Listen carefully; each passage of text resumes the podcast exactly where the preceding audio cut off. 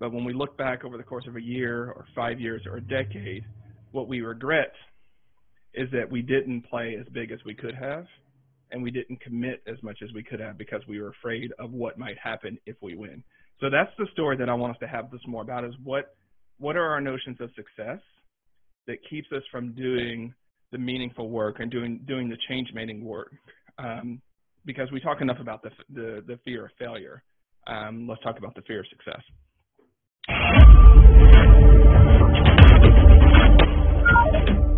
Welcome to the Career Nation Show, where you learn the strategies and tools to own and drive your career. Find out more at CareerTiger.com.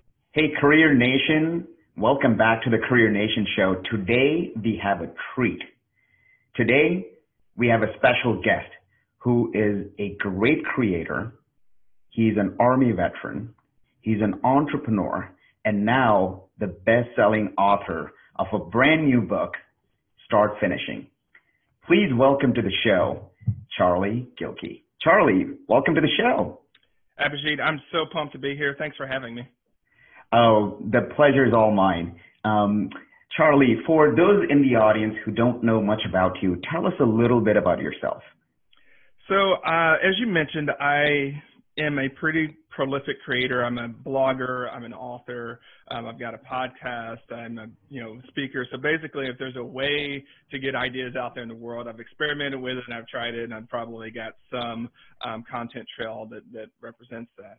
Um, you know, I started Productive Flourishing, which is where all my work kind of goes to. I don't do well having multiple brands. Um, I started this in 2007, and at the time, I was a Army um, logistics officer. So I was Army Joint Force uh, Military Logistics Coordinator, which means I was making sure the Army, Air Force, and Navy were dropping equipment where they needed to and getting it picked up and you know taking it where it needed to go. And you would think that would be a well-oiled machine, and it is because people like me are doing that oiling all the time. it's not nearly as automated as you might think.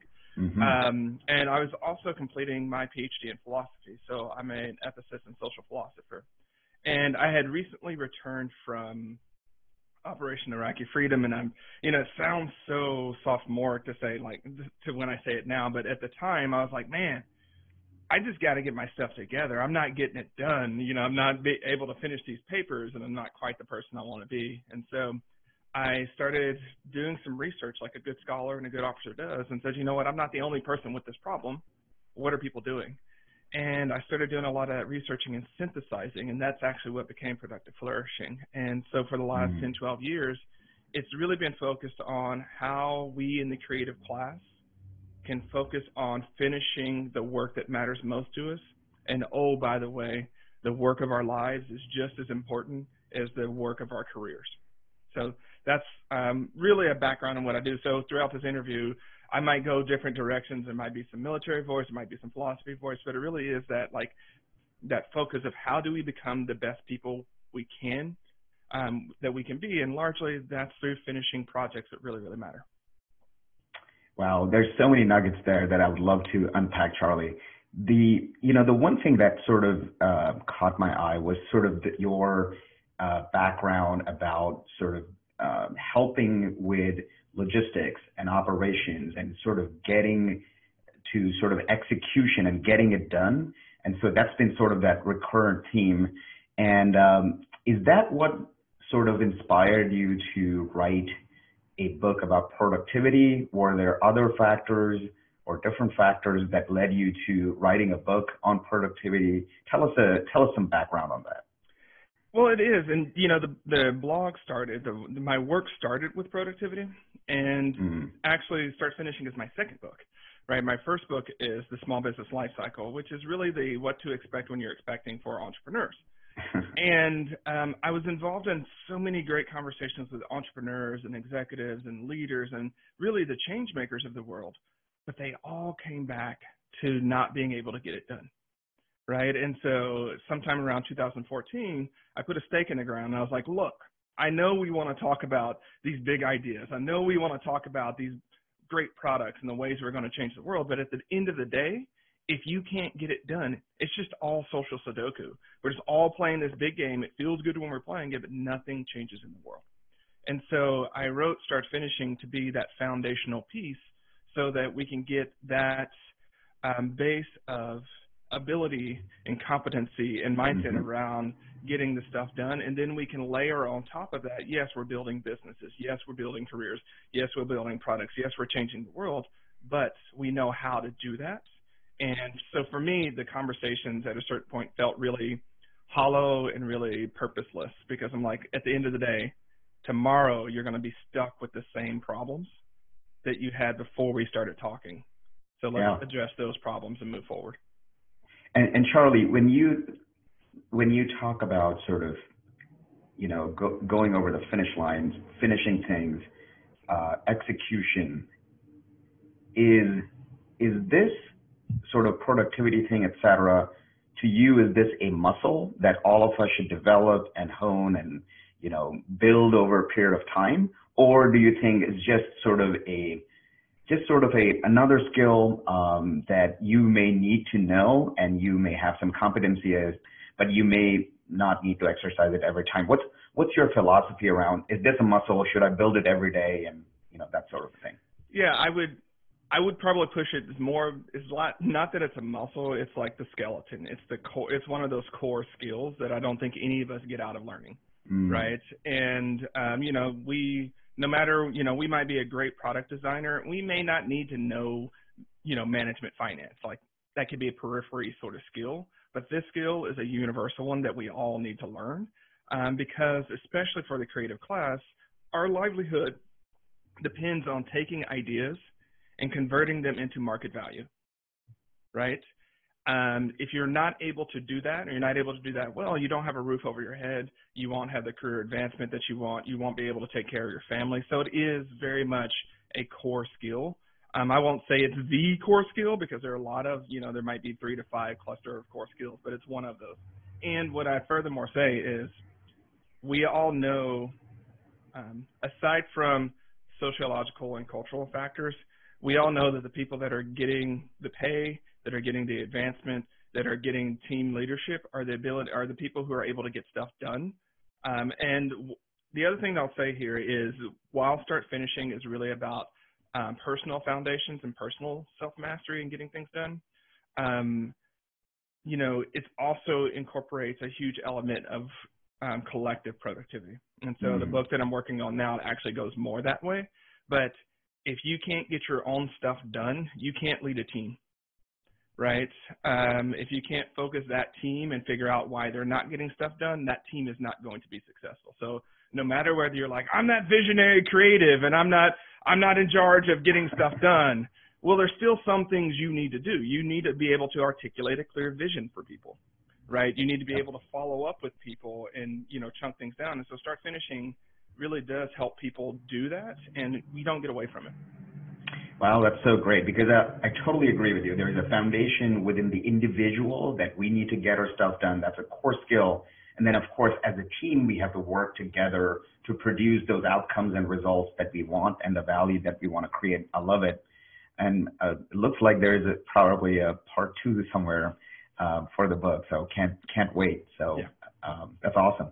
And so you know, one one question that has always sort of puzzled me. In fact, um, I've struggled with it as well. Is there are many smart, ambitious people out there. They have great ideas, and they start out on that idea, and then somewhere in the middle, they either give up or they let the idea languish or they are just not able to get it done and get to the stage where it, the idea actually goes out to the world. Everybody, you know, takes advantage of um, whatever they're creating, a product, a service, or what have you. Have you observed that? And like, what what what would you recommend? What's sort of the the silver bullet here? Yeah. So here's the thing. Like some of us thrash. Thrashing is sort of the meta the meta work, the flailing, the quote unquote research you know, all the work you do on something that doesn't seem to actually take it anywhere forward. Like we all thrash at different stages of the product. And you mentioned the middle, middle stage of a project, uh, or excuse me, you mentioned the middle stage of a project. Mm-hmm. Some of us thrash at the beginning of a project, like before we actually accept that we're going to do it. Like, are we the right person? Is this the right time? Am I ready? Some people thrash there. Some people thrash in the middle when like all of the novelty of the idea and all of the promise idea has crashed into the realities of getting it done and the competing priorities that we all face. Some of us thrash at the end, like at that last 90% where just before we're about to show someone, that's when all the demons and head trash and all stuff comes up.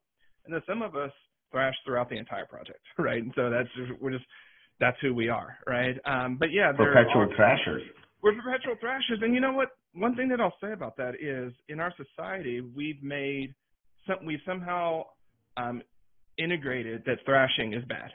Mm. We've somehow integrated that if you're struggling with something, if it's hard, then maybe you shouldn't be doing it. It's sort yep. of the perverse talent myth, right? That like people who are good at things, it comes easy to them. So therefore, if you're struggling with something, it's not a talent that you have. Maybe you should go find what you're talented at and stop doing that thing. It's total BS.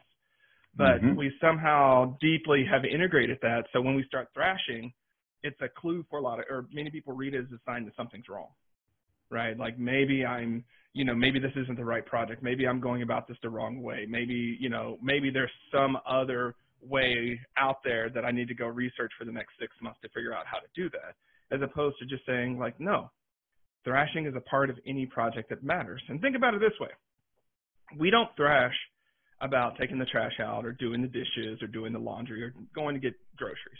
We either do it or don't do it. We might procrastinate, but we don't have that many existential crisis mm-hmm. of am, am I the right person? We only do that with things that really matter to us, right? Um, you start thinking about getting a new job or doing a major new career initiative or starting a business or getting married or you know moving across the nation or you know becoming the next bat all of those things will get you to thrash and so my point here is that i want people to recognize thrashing as a sign that you're doing something that matters to you. And two it's not a sign that you're not capable of doing it. It's just that you're you're having to rise to a different type of challenge and maybe it's the exact type of challenge that you need to rise to. Yeah, and Charlie, you mentioned this in the book, which is when the goal or the objective is very important to us, mm-hmm. We develop more of this thrashing and we develop sort of these symptoms. Mm-hmm. Um, and why is it? Why does that happen? Why is it like if there's something that's so special to us, so important, and we feel like we have all of these thoughts and doubts in our minds and other things going on yeah. that sort of move us away? What? Why does that happen? Two simple reasons. There are a lot of reasons, but 2 mm-hmm. sort of generic reasons. Yeah. One is we're afraid of failure. And if we fail on these things that really matter to us, like it's we make it about our identity. It's not just some random thing that we are doing that we didn't do good at, right? It's who we are as a person. So I'm gonna give an analogy here, um, and this is this won't resonate with some, but you know we're in the age group where most of us have played video games at some point of our time, whether it's solitaire or whether it's something else. Like when we play games like that and we fail, Mm-hmm. We don't make it a character mistake. We don't make it, you know, something that says about who we are. We try again, right? It's like, oh, that didn't work, and we can spend entire days in in games failing, and not make it about our character, and not make it about our competency. We just assume we haven't figured out how to do it yet. But when it comes to our life and our work, when we fail, we don't have that same, we don't apply that same freedom, right? Um, granted, there are social pressures, there are other things that are going on, but more than that, our internal narrative it can be I'm not good enough, right? I don't know what I'm doing. Maybe this is too much for me. So we tell all those stories about uh, meaningful work that can kind of cripple us. So that's the obvious thing. Many people are, know that they're afraid of fear. They're like the other thing that people don't recognize that they're often afraid of is success. Because if we do this really meaningful work, mm-hmm. it might change the status quo of our life it might change some of the relationships that are around us. It might change relationships with our family, with our partner. It might change the relationship with our coworkers. It might change the relationship with our boss. And, you know, um, as much as we like change, we're really schizophrenic people sometimes in that we want to change, but we also like like things to stay as they are. And so um, sometimes that fear of success and how it might change in some of the no-win scenarios we'll tell ourselves about success, such as, you know, if I'm successful, um, then I'll wreck the relationships around me. If I'm successful, then I've somehow sold out, sold out or become a less uh, moral or ethical person um, or less, you know, valuable person. or if I succeed, then um, I'll set a bar so high for myself that I I won't be able to live up to it again, and then I'll always be like I'll be crestfallen. And then the fourth one is if I succeed, it's going to come at the cost of my health and sanity and spiritual well-being, right?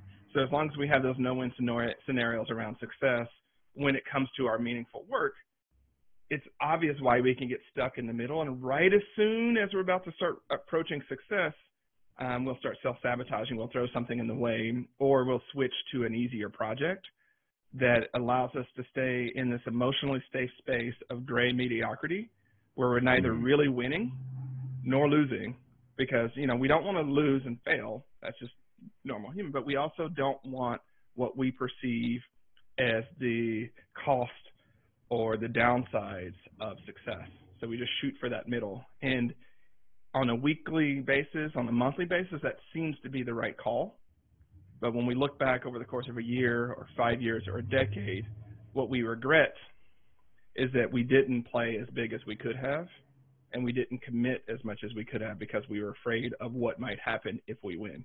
So that's the story that I want us to have this more about is what what are our notions of success that keeps us from doing the meaningful work and doing doing the change making work um, because we talk enough about the, the, the fear of failure. Um, let's talk about the fear of success. Yeah, totally. And uh, what you just said is so fascinating, which is, which is fear of failure, which is sort of the more commonly known fear, and then the fear of success. That is fascinating. And uh, you're so right about living in that gray zone in the middle for too long. It feels comfortable, but it actually is not productive and not doesn't get you to where you should be playing. And uh, let me let me ask a follow up on that, and that's sort of around prioritization. And a lot of folks in our audience who are in tech and sort of other sort of fields, they are always full of ideas. And uh, what what in your mind would be sort of a way to prioritize? Because um, I used to be a product manager, and my, the product manager in me, in me would think highest economic value gets is basically the number one priority for me in terms of my ideas that I would like to implement as a personal project, or maybe uh, there's some other criteria there. But w- what would you recommend as a as sort of um, an approach to prioritizing a lot of great ideas? Yeah, so you mentioned one of them, obviously, is what's going to give you the biggest economic path. Um, but I want to pause here because I've been talking, and I sort of set it up in the beginning, but I want to slide this in because it's important. Um, we over focus on the economic work of our life and deprioritize the work, or excuse me, the, the career and economic work, and we deprioritize the work of our lives. Okay and try to find space and time in the leftovers of our economic work, except for we overcommit on the economic and career side of things so that we're overfull there and there's just not space for our life to be fit into. And so throughout this conversation, when I say work, when I say project, there's no necessary difference between economic work and the work of our lives. So, mm. you know, a project is anything that takes time, energy, and attention. And when you really understand that, what we see is that there are a lot of things that we're doing in our day-to-day lives that are actually projects that we're not making space for, we're not getting. So any of those hobbies that you have, trips, relationship, community, all of those things actually end up being projects that don't get prioritized, they don't get planned, they don't get scheduled, and they don't get done. Okay, so um, I'm just going to put that out there because that's one of the things that I would have people be thinking about in this in this broader macro prioritization is what are both the projects of your career and what are the projects of your life that you need to be sorting between and making sure that there's space there's space for both in accordance with what your values are. So if you're a career person and that's just how you set up the meaning of your life, I'm not judging that.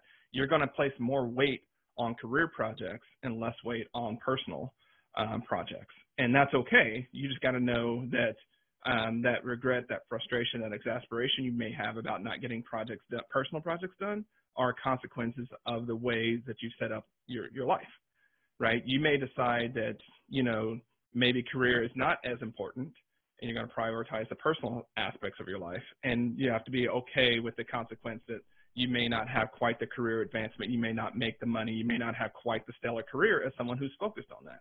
Mm-hmm. Now, there's a lot of freedom in that because you get to choose, right? But you don't get to choose to do one thing and expect to get the outcome of a different choice, right? Um, so don't be mad about results results you didn't get from work you didn't do. So I'm going to kind of set that up. Um, so to your actual question though, um, what's going to provide the biggest economic payout is a great one. Second one is what in this, this is from the book of um, the one thing I think it's by Keller. Um, I'm looking at it here. So yeah, Keller and Papasan. Um, what project, if done, would set your life or your career up um, in the most important way, right? And so it may not be that it's an economic project. So it might be that you could create this project, you could create this product mm. that has a huge economic payout, but it could also be that you focus on building a team that um, is able to create products like that in, you know, in a workflow or in a chain that's far better than what you would be able to do if you just focus on an economic project, right? Um, but I talk a lot about Project World, and Project World is basically the idea that our life is divided into coherent three to five year chunks. And I'm going to focus on, right, there's both on the life side and our personal relationships. People change every three to five years. Our life changes, you know, kids grow up, um, siblings age, parents age, we age, we get in and out of relationships. So every three to five years, there's some sort of. By the way, you don't seem to age at all, Charlie, but keep going. I, appreciate that. Um, there seems to be something that changes in our life that there's a new sort of macro project. Yep. And in our careers, we take new jobs, we get new positions, you know, um, we change, we pivot our business, like all sorts of things happen. So every three to five years, there tends to be a significant meta project. Mm. And I've been thinking about this for a long time, but when I was, you know, doing the research for the book, I figured out the Stewart Brand, who's like the Renaissance. He's like the Renaissance soul par excellence of our age, right? Um, and so he sort of said something similar, which is significant projects take at least five years to see through. So um, what you can do is take your, you know, take your age, subtract it from 85, and divide by five. That's the number of significant projects you have remaining in your life. And so another way to prioritize projects is, is this main thing that you're working on, is it worthy of one of those remaining five or one of those remaining projects? So for me, I'm cresting 40. So that means I have about nine major projects remaining in my life that I could do. Okay. Yeah. And so when I'm working on, you know, if I decide to work on a next book, I'm in, in essence deciding that that's taking one of those project slots at the rate that I write books, right? Um, if I start a new business, if I join a new board, if I do any of those types of things, I'm always assessing, is this one of, is this worthy of one of those nine slots? And it doesn't have to be about money, right? It can be about the legacy that I'm leaving. It can be about the impact that I'm wanting to make in the world. It can be about the way that I want to be in the world as opposed to the things that I want to do in the world. So there are different ways of sorting that, but I find that people, um, you know, it, and on the one hand, it can feel like the earth is sitting on your chest when you realize you have a limited number of significant projects. It's like, oh, what do I do with that? But once you accept that constraint, it really does help prioritize the major projects that you're working on and how that feeds into this broader story of your life. Um, mm-hmm. The last thing that I'd say here is um, work on the projects that would pain you the most to let go of. And so sometimes when I'm working with clients, you know, like I've got all these ideas, and it's like, okay, what are they? And they'll list them. They'll list a bunch. It's like, so imagine I'm reaching for one of those, and if I grab onto it, you'll never be able to do it again for the rest of your life. Which one causes the most pain if you, when I start reaching towards it? And the most creative folks, they know. Like when I get mm. close to them, when they get super mad, right? Like not that one, right? um, and it's like, okay, that's an important sign, because here's the thing: if you don't choose to do that, time is going to take it away from you, right? If you don't choose to do that project, it won't be Charlie and his thought experiment. It will be time that comes and says, you know what? Five years have passed. You lost that one, right? You lost some of your projects every five years, every seven years. Or, you know, we can quibble about whether it's three years or five years or seven years, but there's a certain amount of time that we have for these significant projects. And so that last exercise can really grip people because once you know that like you feel that tug and that pain once I start grabbing for it, that's a sign. Start going towards it because if you don't, time is going to take it from you. You're so right. I mean, for a lot of people, the pain of loss is higher than the pain of gain, mm-hmm. and that's such a beautiful thought experiment. Um, I would actually love, to do that for some of my clients who are currently struggling with multiple priorities and projects. Um, and let, and let's say, you know, we go through that thought process and we arrive at the project that this is our project that we want to do. And let's say I am actually going through the motion and sort of planning for it, et cetera. And you mentioned this in the book, which is sort of create space for your project. Like how, and, and in, in this world full of distractions, devices, um, how can one go about making space for that special project? Because the demands of other people's time on us are always there. The devices are always going off with notifications. So how do we how do we create space for that special project? You know, I love that because there are a lot of different ways to take this conversation, but there's a really simple way to, to address it. Um, it all comes down to what I call focus blocks, which are 90 to 120 minute blocks of time where you can focus on a project, right? And you know, for creative projects, you know what you, what that means. Like you have to be in that sort of work zone of coding or designing or writing or whatever that is. But it can also be you know, if you need to clean out your garage, like there's a certain amount of time it takes to really get into that and figure out what's going on. So it's just focusing on that project. Now, I can talk later on about how to firewall a focus project, but the, the fact of the matter is, is if you don't have any available focus blocks for a project, you're not going to move that project forward, right? And a general rule that I would tell people is three focus blocks per week per project.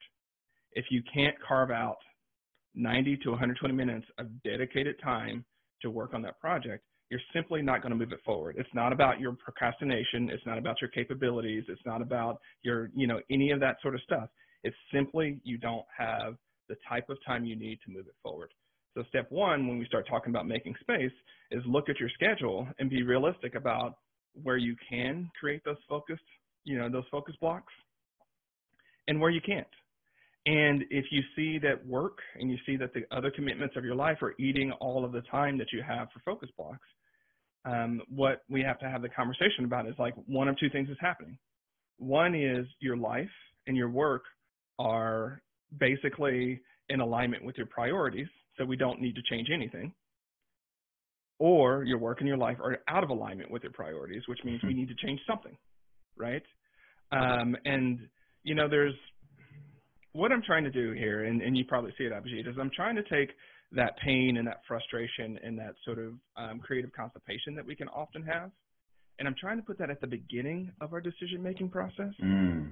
rather than spreading it out and diffusing it over weeks and quarters and months and years, right? I would rather uh, say, Abhijit, look, I know you want to do these projects, but this is your life right now either accept that your life is in accordance with how you want to live, your values and your priorities, or we have to start making some changes. And that change may be uncomfortable.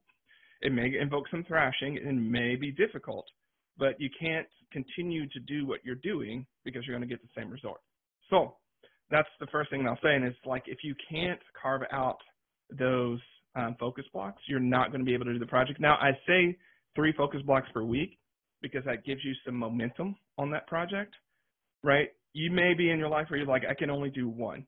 I can only do one focus block a week. And I'm like, great, do that one focus block, make some progress. But again, don't fall into comparisitis and despair when you're looking at your buddy that has allocated five focus blocks for their project and you've allocated one, like you're not, they're going to be cumulatively outrunning you, right? And it's not just that they're going to be running five times faster it's five times plus some compounding interest of their momentum. They're just going to be outrunning you. And that has nothing to do about them being better than you, being smarter than you, having their stuff figured out. It's just the amount of time that they're putting into the gym that we call life, right? If you don't have that, have that much time, you're not going to get the results. And again, that can be really frustrating. But I'd rather us be frustrated about the reality of things and be able to assess that that's the way things are than to create stories about ourselves about we're not good planners, we're not good executors, we're procrastinators, we don't know what we're doing because that's our default is like not looking at the situation and seeing that it is, but telling stories about ourselves Yeah, that ultimately handicap us. Yeah, you're so right. Sorry to jump in there, but I think that sort of creates sort of a negative spiral for a lot of people, which is I'm not good enough, I can't do this, and then basically it reinforces negative behavior, negative thoughts, etc. Um, y- You touch upon, uh, not touch upon actually, you go through this concept of gates in the book, which I found so fascinating. Um, tell us a little bit about that. Yeah, so gates are your genius, affinities, talents, expertise, and strengths.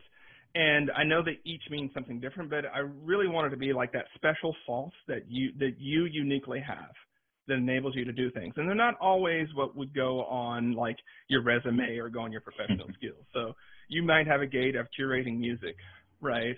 Or, you know, being able to organize spreadsheets or, you know, being able to throw parties. That's a totally, you know, one of your gates, but you may not list that on there. But what we do, Abhijit, is we pick a goal, we see common ways that people go about those goals, and we pick one of those common ways, and then we jump into the project. About the middle of the project, we figure out it's super, super hard, Mhm. right, to do.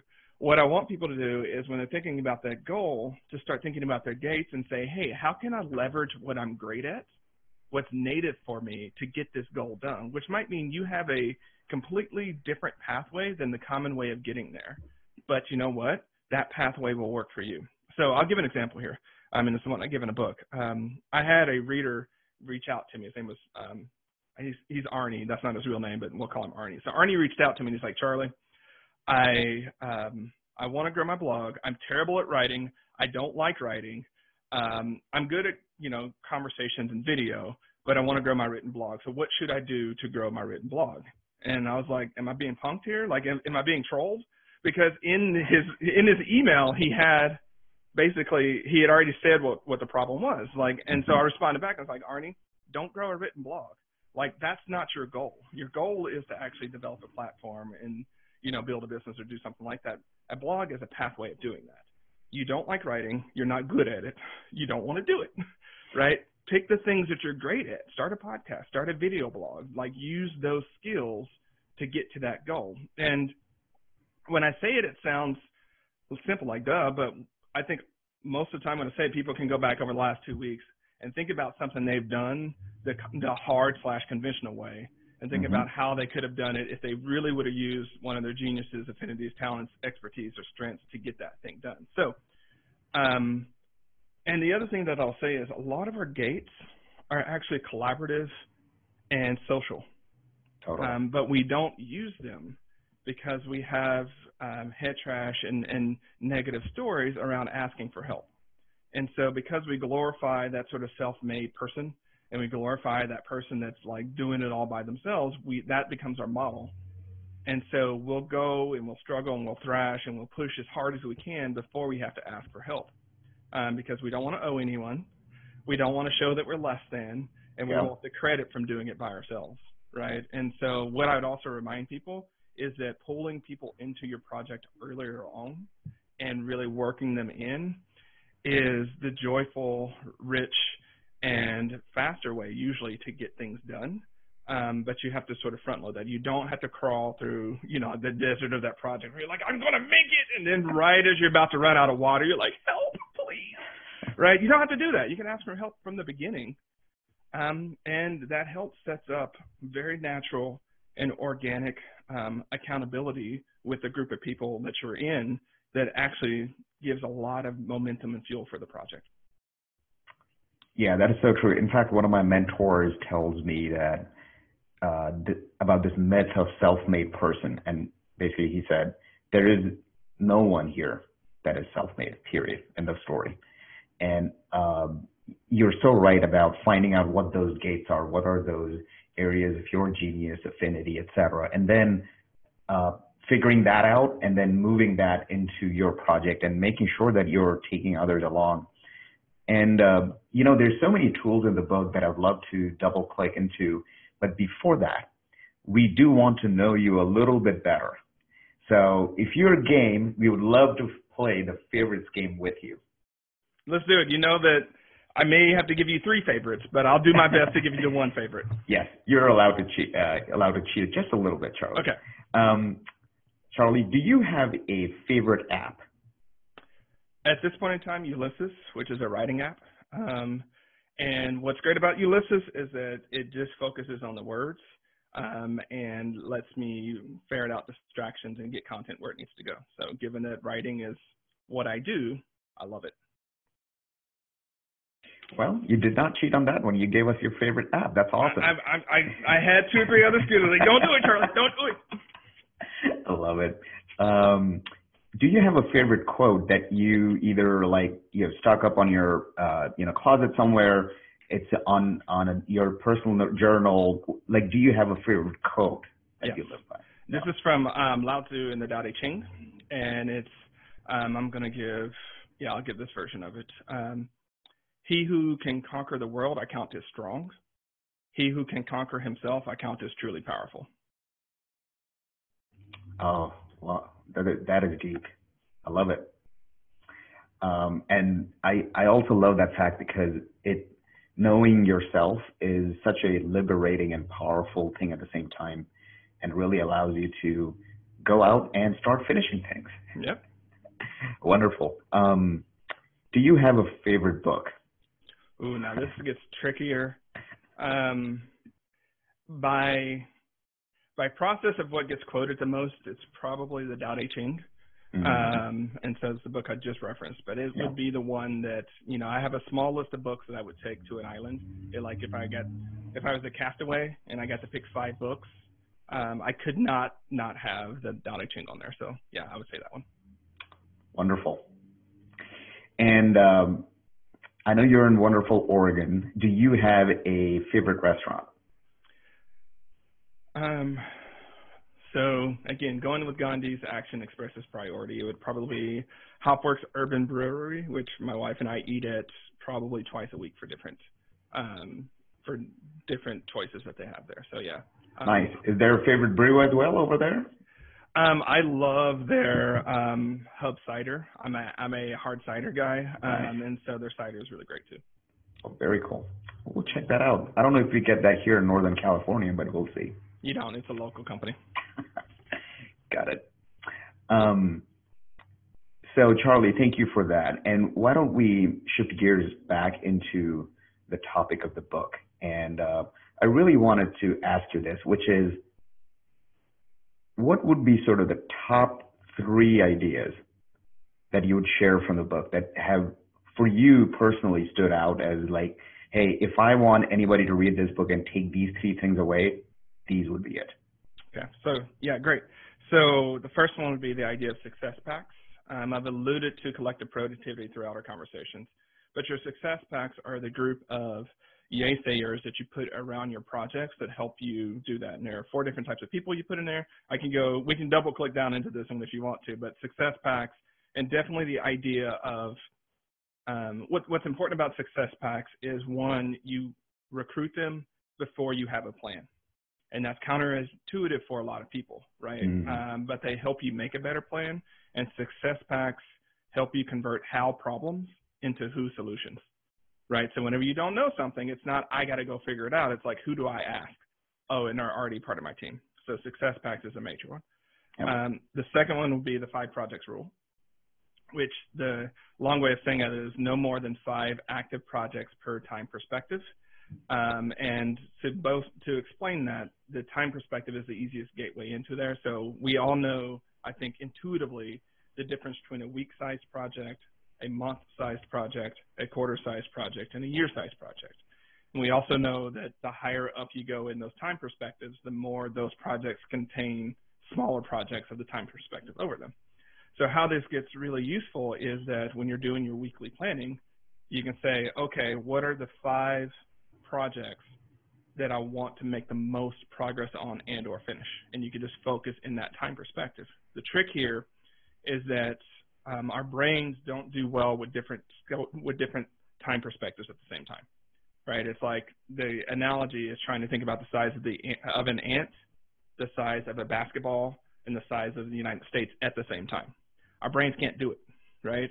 But when we start making plans, and when I look at people's to-do list, I can tell Abhijit because I'll, I'll look at the to-do list. There might be 10 items on there, and two of them are sort of like month-sized projects, and you know three of them might be week-sized projects, and then there'll be something that'll take them a day, and then there'll be a bunch of tasks. And because I can see it, my brain goes haywire because I'm like, what's going on here? But their brain is going haywire too. They just don't know it. So the five projects rule really helps you focus for that time perspective prioritize, do just-in-time planning, and get those things done and see how they build towards a um, the future that you want. So that would be one. Um, the third key concept, I believe we, we've already talked about, but it would be to use your gates more. Um, so I, I, struggle with the third one because it's either gates or the no-win scenarios that I talked about because, mm-hmm. again, so many people don't realize that they're actually afraid of success. And no matter what your plan is, no matter how much you put to it, if fundamentally you're afraid of success, you're not going to be as successful as you would otherwise be because you're always going to pull back and leave some in the tank. So that's I sort of vacillate between gates and and no win scenarios. So I'm, I'm going to cheat and say four. There we go. I love it. That's such a great summary. Um, you know, there is another concept that I really personally liked in the book that was around momentum planning. Mm-hmm. And uh, you know, momentum is funny. You, it's hard to tell when you have it, but when you have it, you know, you know you have momentum. You're making progress. Um, how how do we achieve momentum? How can we actually make it happen and sort of take that from sort of this abstract view to a you know manifestation of that in our project in our lives to make progress? Yeah, so one way to understand how, how to recognize momentum is the degree to which you need to scaffold and structure the work itself versus just being able to do the work, right? So when we're really in a groove, when we're really in momentum, there's not a lot of thinking about the work. There's much more doing the work.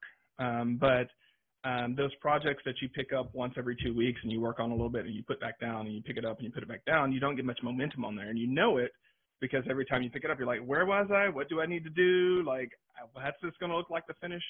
And so, um, really, a lot of the work.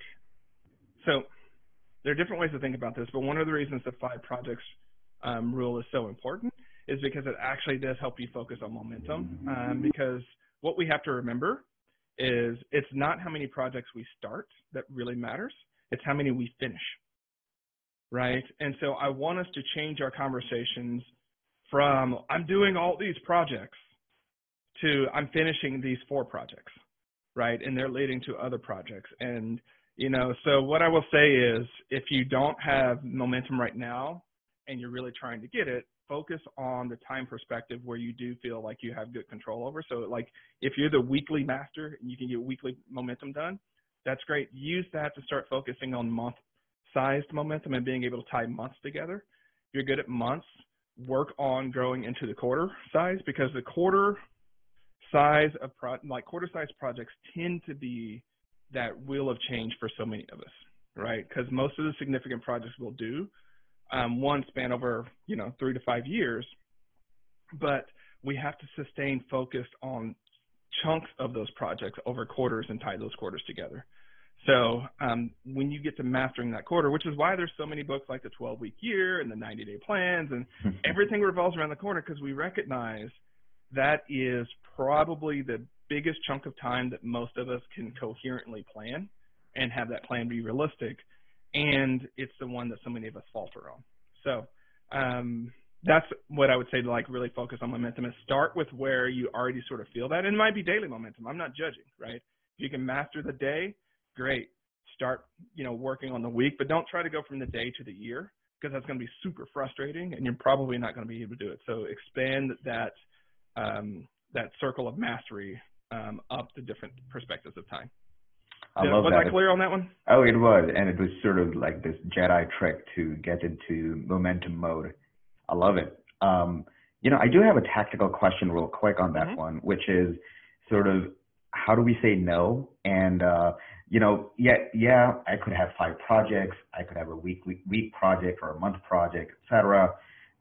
You know, one of the things that always comes up, and uh, because you know, I'm I'm usually well networked, and there's always uh, you know requests coming my way, and I'm I'm and I think I'm a nice person. I don't want to say no.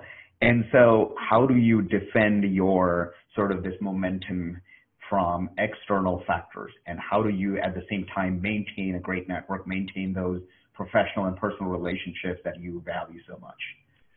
So, a few things. One, start from the perspective that you don't have to defend it, right? Um, in the sense that, like, you are you are charting your own sort of project destiny, right? And if people take you off that project destiny, it's because you allow them, right? And so I think part, and the reason I start there is because I think so many of us start with the with our default is yes unless we can say no, right? So I'm trying to change it so that our default is no unless it makes sense to say yes, right? And that seems to be a subtle shift, but it's a really powerful one mm. because it enables you to use some habitual triggers. Like first thing that I would say to you, Abhijit, on that one is go on a no diet in the sense of when someone asks you to do something, your response is not first no, because I think that's going to be a bridge too far for you, but it's let me check my schedule and my project deck to see when I can do this. That will give you just enough time to interrupt that um, tendency to say yes and that tendency mm-hmm. to overcommit. And if you actually look at your schedule and you actually look at your project deck and decide that this request like is one of those things you want to do, then absolutely say yes. Um, the other thing that I'll say is, um, and it's going to sound pretty simple and obvious, but make sure that your schedule accounts for the open time that you may need to say yes to people. And so if you are an especially gregarious person and you say yes to a lot of things, you know, in that five projects rule, you might only let yourself choose four of those projects because you know there's always going to be space taking by the other ways you're going to say yes.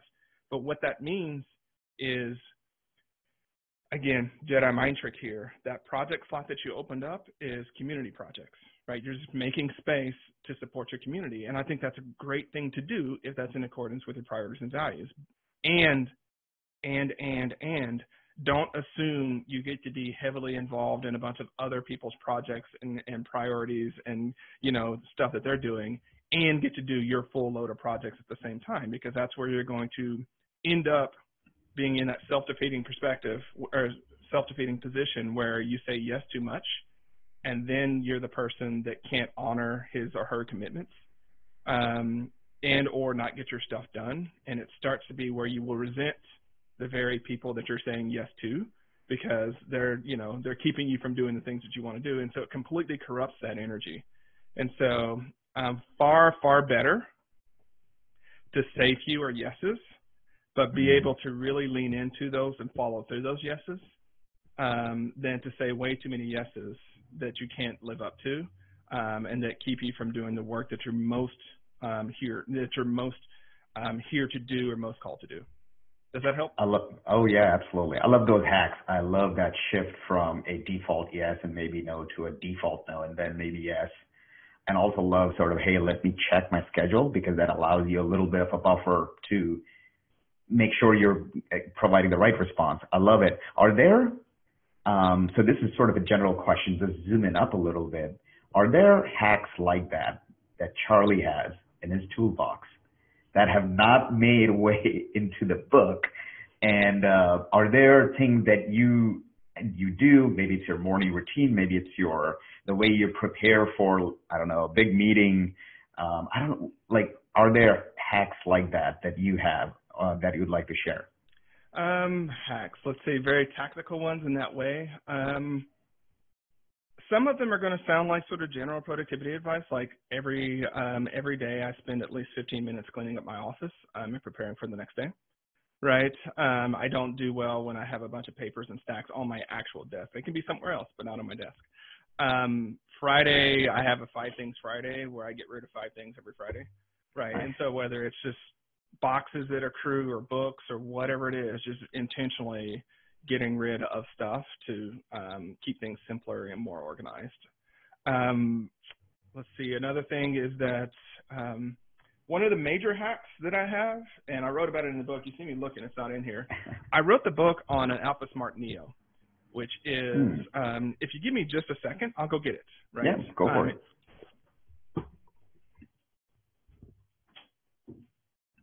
Oh, this is going to be so fascinating. This is for the first time in the show that the guest has left the screen to go get something, and uh, it's my it's my duty to entertain you while Charlie is coming back.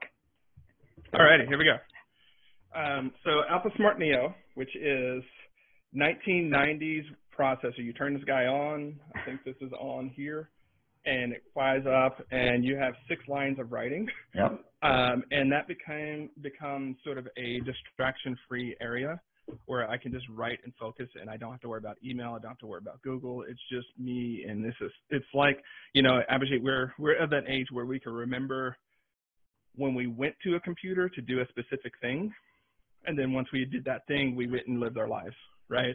So you would draft, and then you go type on a computer, you print it out, and then you'd go live the rest of your life. You weren't, you didn't do everything on the computer. And so that is brilliant. That.